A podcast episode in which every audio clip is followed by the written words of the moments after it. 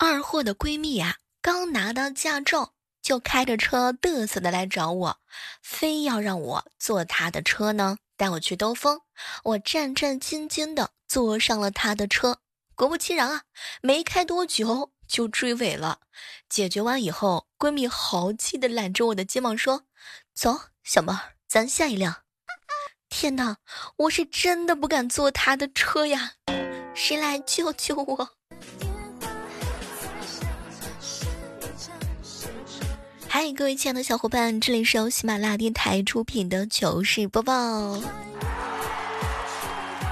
好姐妹嫁人那天啊，想着要离开生活二十多年的家，哭的是梨花带雨啊。她爸爸妈妈呢，眼睛也是红红的。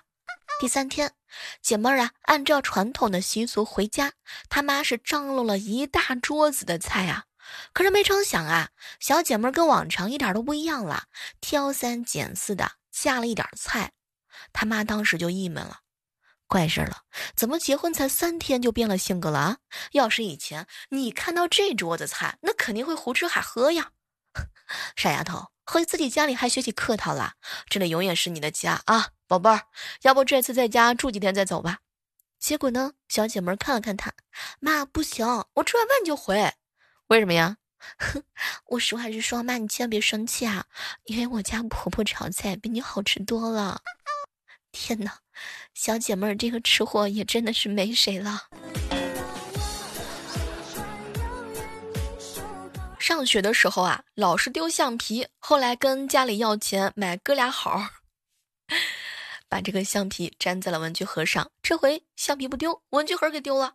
后来不管上课还是下课，我都一遍一遍的把胶水涂在文具盒上，因为再丢我就知道是谁干的了嘛。只不过这次啊，粘到了我的手上，甩都甩不掉。后来还被同桌举报说羊角风烦了。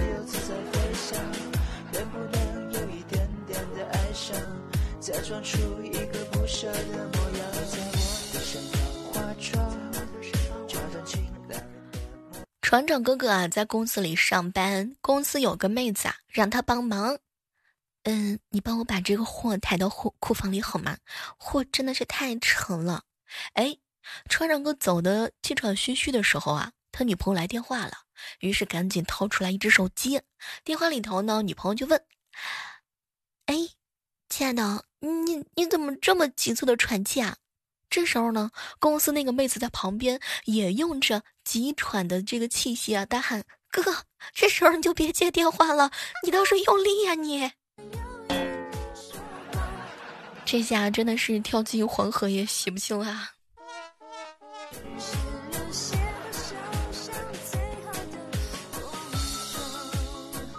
朋友啊，送我一罐自己做的葡萄酒，我喝了一杯，觉得有点淡嘛，就一直没有喝。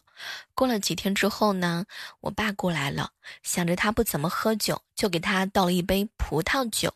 我爸喝一口就吐了，还说味道啊特别怪。咦，当时我也倒了一点喝了，味道确实很怪的。当时我就郁闷了，没想到小侄女跑过来说：“姑姑姑姑，那天你说这酒很淡，我加了两勺盐，不淡了吧？”天哪，这孩子呀，我真的是无语。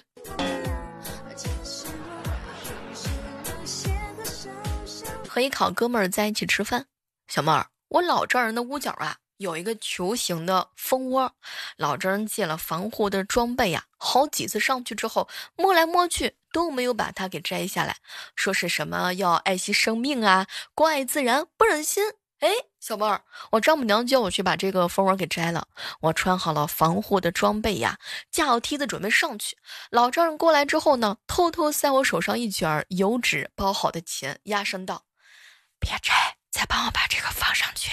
此蜂窝一直会有大用。”藏私房钱的绝佳地点吗？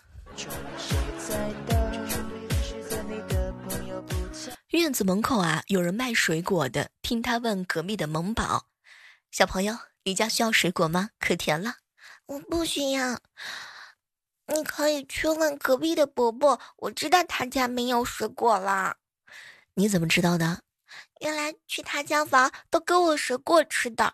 近几天他只有饼干让我吃了。”天哪，这小孩真的是太聪明了！我要是他邻居，那肯定每种水果都买一点啊。今天从网上团的十斤大蒜啊到货了，我笑得特别得意啊，跟我爸炫耀：“爸，你看到没？什么叫过日子啊？十斤大蒜比市场的能便宜一二十块钱呢！”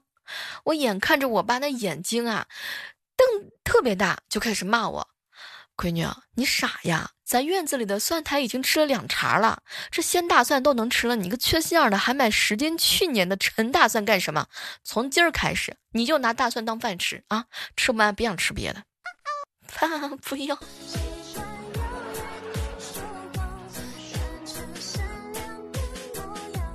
昨天加班回来很晚嘛，两点多了，头发和脸呢都很油腻，看起来有一点蓬头垢面。嗯，先到附近的面点嘛，就吃碗面，累饿过头啦，盯着面半天我都没下筷子。老板看到这个情况啊，就把我呢面前的这个碗啊面碗端起来，往里面呢是各种的加料啊，加了满满一碗，都快冒尖了，端到我面前说：“吃吧，不多收你钱。”哎呀，妹子，没啥过不去的，吃饱了这生活才能继续啊！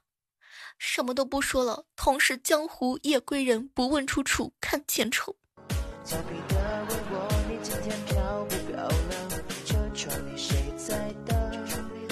我哥下班回家，看到我嫂子啊穿着围裙在做饭嘛，感觉脸色不太对劲，就赶紧拍马屁：“亲爱的，你真好，辛苦了，辛苦了。”收拾上桌准备吃的时候啊，哎，我嫂子呢就问我哥：“老公，味道怎么样嘛？好看，色香味俱全。”哇！我嫂子听完之后，给了我哥一巴掌：“你都没尝，你怎么知道味道好的嘛？反正挺香的嘛。”啪的一声，我嫂子又是一巴掌。媳妇儿，那那你告诉我该怎么回答嘛？就看到我嫂子啊摸摸我哥的脸，老公。我就是想打你，我手指上创口贴你都没有发现。不，哎，女人心海底针呐。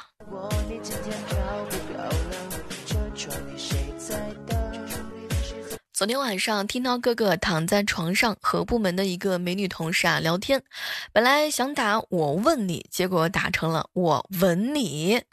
虽然发现之后赶紧撤回，结果啊，对方还是看见了。美女同事呢回了一个害羞的表情，然后跟他说：“涛哥哥，明天下班之后别走哦。”晚上涛哥激动的是一夜没睡着啊。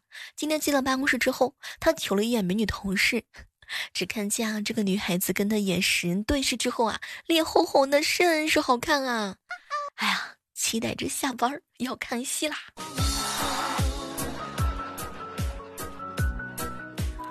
去年啊，有一事儿和大家分享一下，特别好笑。那回呢是下班，我走在回家的路上，路边呢有小哥哥啊发传单，有眼健身了解一下。随手呢我就接了传单，正准备走的时候，小哥哥又跟了一句：“现在充值啊，以后办卡有优惠呢。”怕小哥哥缠着麻烦啊，我回了一句：“ 不用了，我已经是你家的会员了。”嗯，我家健身俱乐部还没有开业。还没有开始办卡，天哪，大写的尴尬。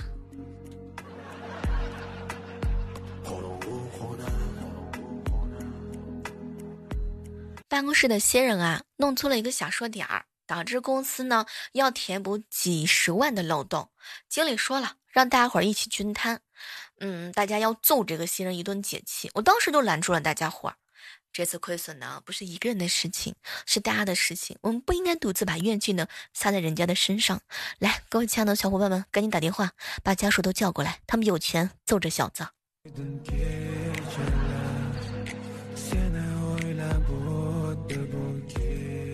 刚刚啊万年哥呢给我发消息，小妹儿啊，昨晚上女同事给我转了五百二十块钱过来，我当时就懵了，发了几个问号问他，他回答我说。不好意思啊，我发错了，本来想发给我老公的，他名字跟你很接近的。哎，当时呢，我给他回复了一条消息，哎呀，我不知道你还单身着。上次呢，大家伙啊还嚷嚷着给你介绍对象呢，结果女同事给我回复了一条：哥，那你看着办吧，如果你愿意就还给我。于是啊，接收之后呢，我又转了回去。小妹儿，你知道吗？我刚刷手机，看到女同事把截图发朋友圈了，配上三个大红心。哎，看来我是被套路了。不，被套路说明你在他心里还是有一定位置的呀。作为一个旁观者啊，不知道各位亲爱的小伙伴们，你们有没有发现这样一种现象啊？孩子永远都是自己的好，男人呢永远都比别人的差，房子啊永远都是别人的大，衣服呢永远都是自己的少，永远都在瘦身，永远都想丰胸，永远不知道自己有多美，永远不知道闺蜜有多怼，自己花钱呢永远要狠，老公花钱呢永远要忍，家务永远是自己在干，道理永远是自己在讲。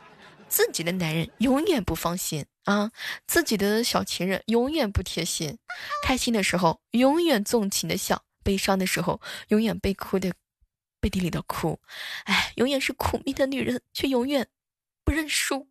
嗯，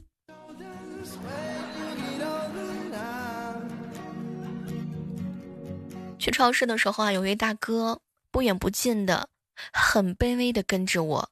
我买馒头呢，他也买馒头；我买土豆丝儿卷饼，他也买土豆丝儿卷饼；我买一盒鸡蛋折扣装，他也买一盒；我买了一大盒黄油啊，他为难了，因为我买掉了最后一个大盒。我假装推车慢慢的走开，眼角却盯着他。他努力的思索片刻呢，买了两个小盒。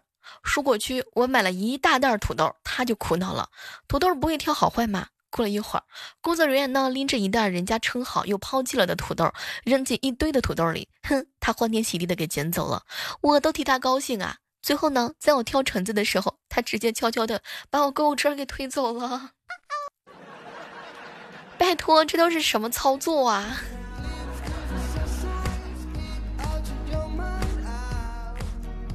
在办公室里的时候啊，大家伙的笔呢老是丢，我后来用好啊，直接装口袋里，养成习惯后再也没丢过。有一天呢，找领导签字，领导签完，我随手把笔啊装到我的口袋里。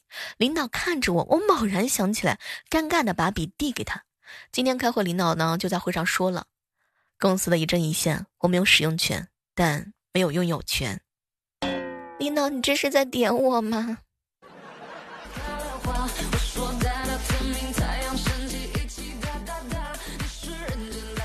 坐高铁的时候啊，无意间发现的男同学在另外一节车厢上，于是找他聊天。自己买了一大包吃的，留在座位上聊天。结束回来之后，旁边一哥们儿一边吃我东西，一边特别惊讶的跟我说：“你怎么没下车呀？我以为你下车忘拿东西了，就替你吃了。”哎呦我去，哥！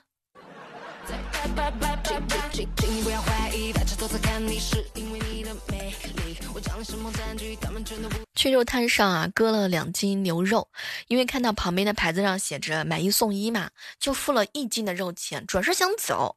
可是知道老板呢揪着不放，非要让我给他两斤的钱。我指着呢就给老板看，老板一笑，从案板下抽出一根很短的肋骨，啪一下。剁成两截丢给我，那买一斤一送一，就是说买一斤牛肉啊，送一小节骨头。我们拿着骨头左看右看，很是不爽。哎，你这骨头真的是剃的比狗啃的还干净，有个毛用吗？老板呢，当时看了看我，呃，本来呢是送给你喂狗的，不然呢，哼，我不养狗啊。结果旁边有一个卖菜的大妈飘来一句：“单身狗也是狗啊。”在大家的哄笑当中呢，我落荒而逃。回到家才发现，哈哈，我我竟然忘记了拿肉，只是拿回来两小节骨头。我天！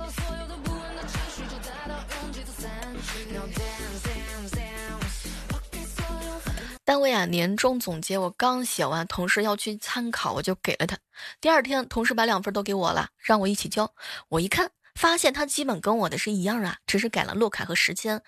哎，咱俩总结一样啊。他笑笑说：“哼，反正也没有人看。”那那你怎么还把时间改在我前一天呢？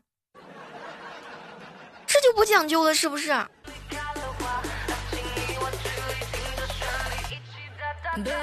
期望和现实的差距有多大呢？这个见钱眼开的世界啊，没有浪漫的邂逅了。当年，我爸从兜里头拿出一百块钱，故意问我妈是不是他丢的。我妈说不是，然后他俩拿着一百块钱就去看电影了。我表弟听了这个事儿之后啊，立刻脑洞大开呀，他也去街上，看到美女的时候呢，丢了一百块钱，叫住美女，问这个钱是不是他掉的。他回头看了一眼地上的钱，说是的，还说了一句谢谢，然后呢，弯腰把钱捡走了。哎，什么都不不说了，心疼我表弟呀。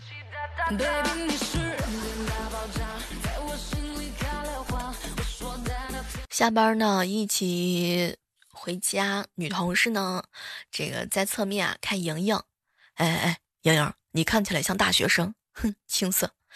当时啊，莹姐姐呢转头向他微笑，别开玩笑了，你看我这个年龄没有你说那么年轻了。结果女同事摇摇头说：“不骗你，你看起来啊，跟我刚刚大学毕业的弟弟一个傻样。”我怀疑我们这个同事真的情商不太高。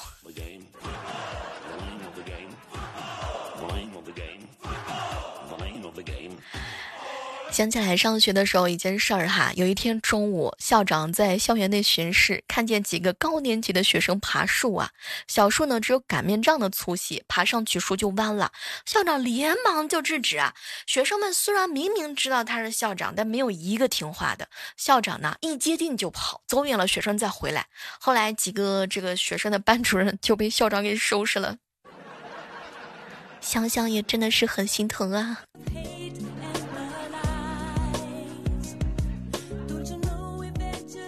去年我哥去外地出差，请客户吃饭，客户问去哪儿，我哥说了一个在当地比较高档的地方，客户说好，我带两个朋友一起。结果呢，我哥也不好意思拒绝，就说行行行，人多热闹。最后呢，是客户带两个朋友以及媳妇儿、孩子，自己的父母、媳妇儿、孩子。本来大老远的去是有事公事要谈的，结果是给人家孩子过了个生日。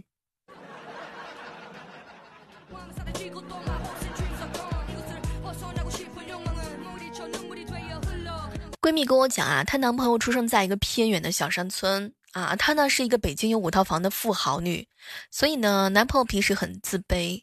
这一天，她妹妹来北京游玩儿，哎，我这小姐妹就说陪着玩一会儿吧。她妹妹呢看起来很淳朴，于是呢，小姐妹就随口问她：“你做什么工作啊？”这个时候呢，她男朋友在旁边啊，赶紧说：“他是种花的，种什么花呀？”结果听到她妹妹啊，很直率的来了一句。种棉花的。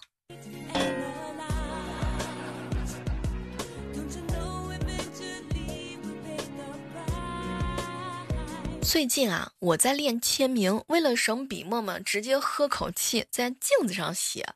小侄女看了一会儿啊，就进厨房问我爸：“爷爷，咱家姑姑又什么情况呀？”谁说的？我看见姑姑一直皱着眉头在写字，是不是白夜公主她后妈附身了？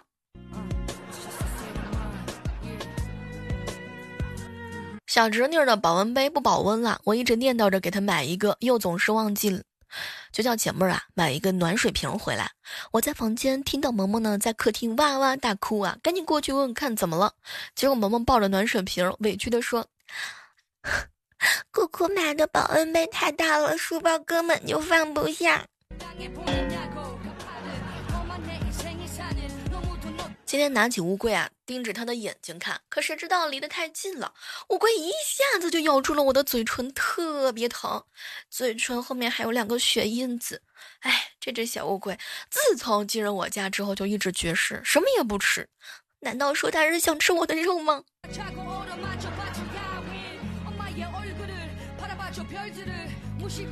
常言说啊，女人的黄金年龄呢，真的是很短的，只有二十二岁到二十六岁。而男人就不一样啦，到了三十岁、四十岁照样不着急。其实男人的黄金年龄呢更短，只有十六岁到十八岁。在这个阶段时期的他们，长得帅会有人喜欢，打球厉害呢会有人喜欢，学习好会有人喜欢啊，玩乐器会有人喜欢。但是到了三十岁以后，只要他没有钱，就很少有人喜欢了。别问我是怎么知道的，涛哥跟我说的，来自于一个三十男人的三十岁男人的慈悲。其实要我说，三十岁怎么了？更有经验啊，不是对吧？像我就喜欢这个年龄阶段的男人，成熟。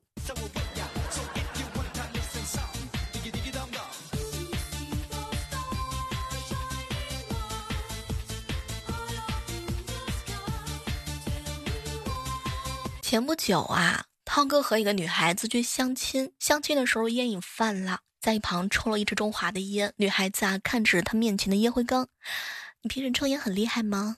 有点烟烟，但是还好嘛。像你这样每次都抽中华，二十年下来可以买辆奔驰喽。但是涛哥愣了一下，然后从口袋里呢掏出一把保时捷的钥匙放到桌上。我不喜欢奔驰，我喜欢保时捷。这波操作真的很稳啊，涛哥。好了，今天的糗事播报到这，和大家说再见了。依然是期待着在下期的节目当中能够和你不见不散。搜手机搜索主播李小妹呢，更多精彩内容等你哦，拜拜。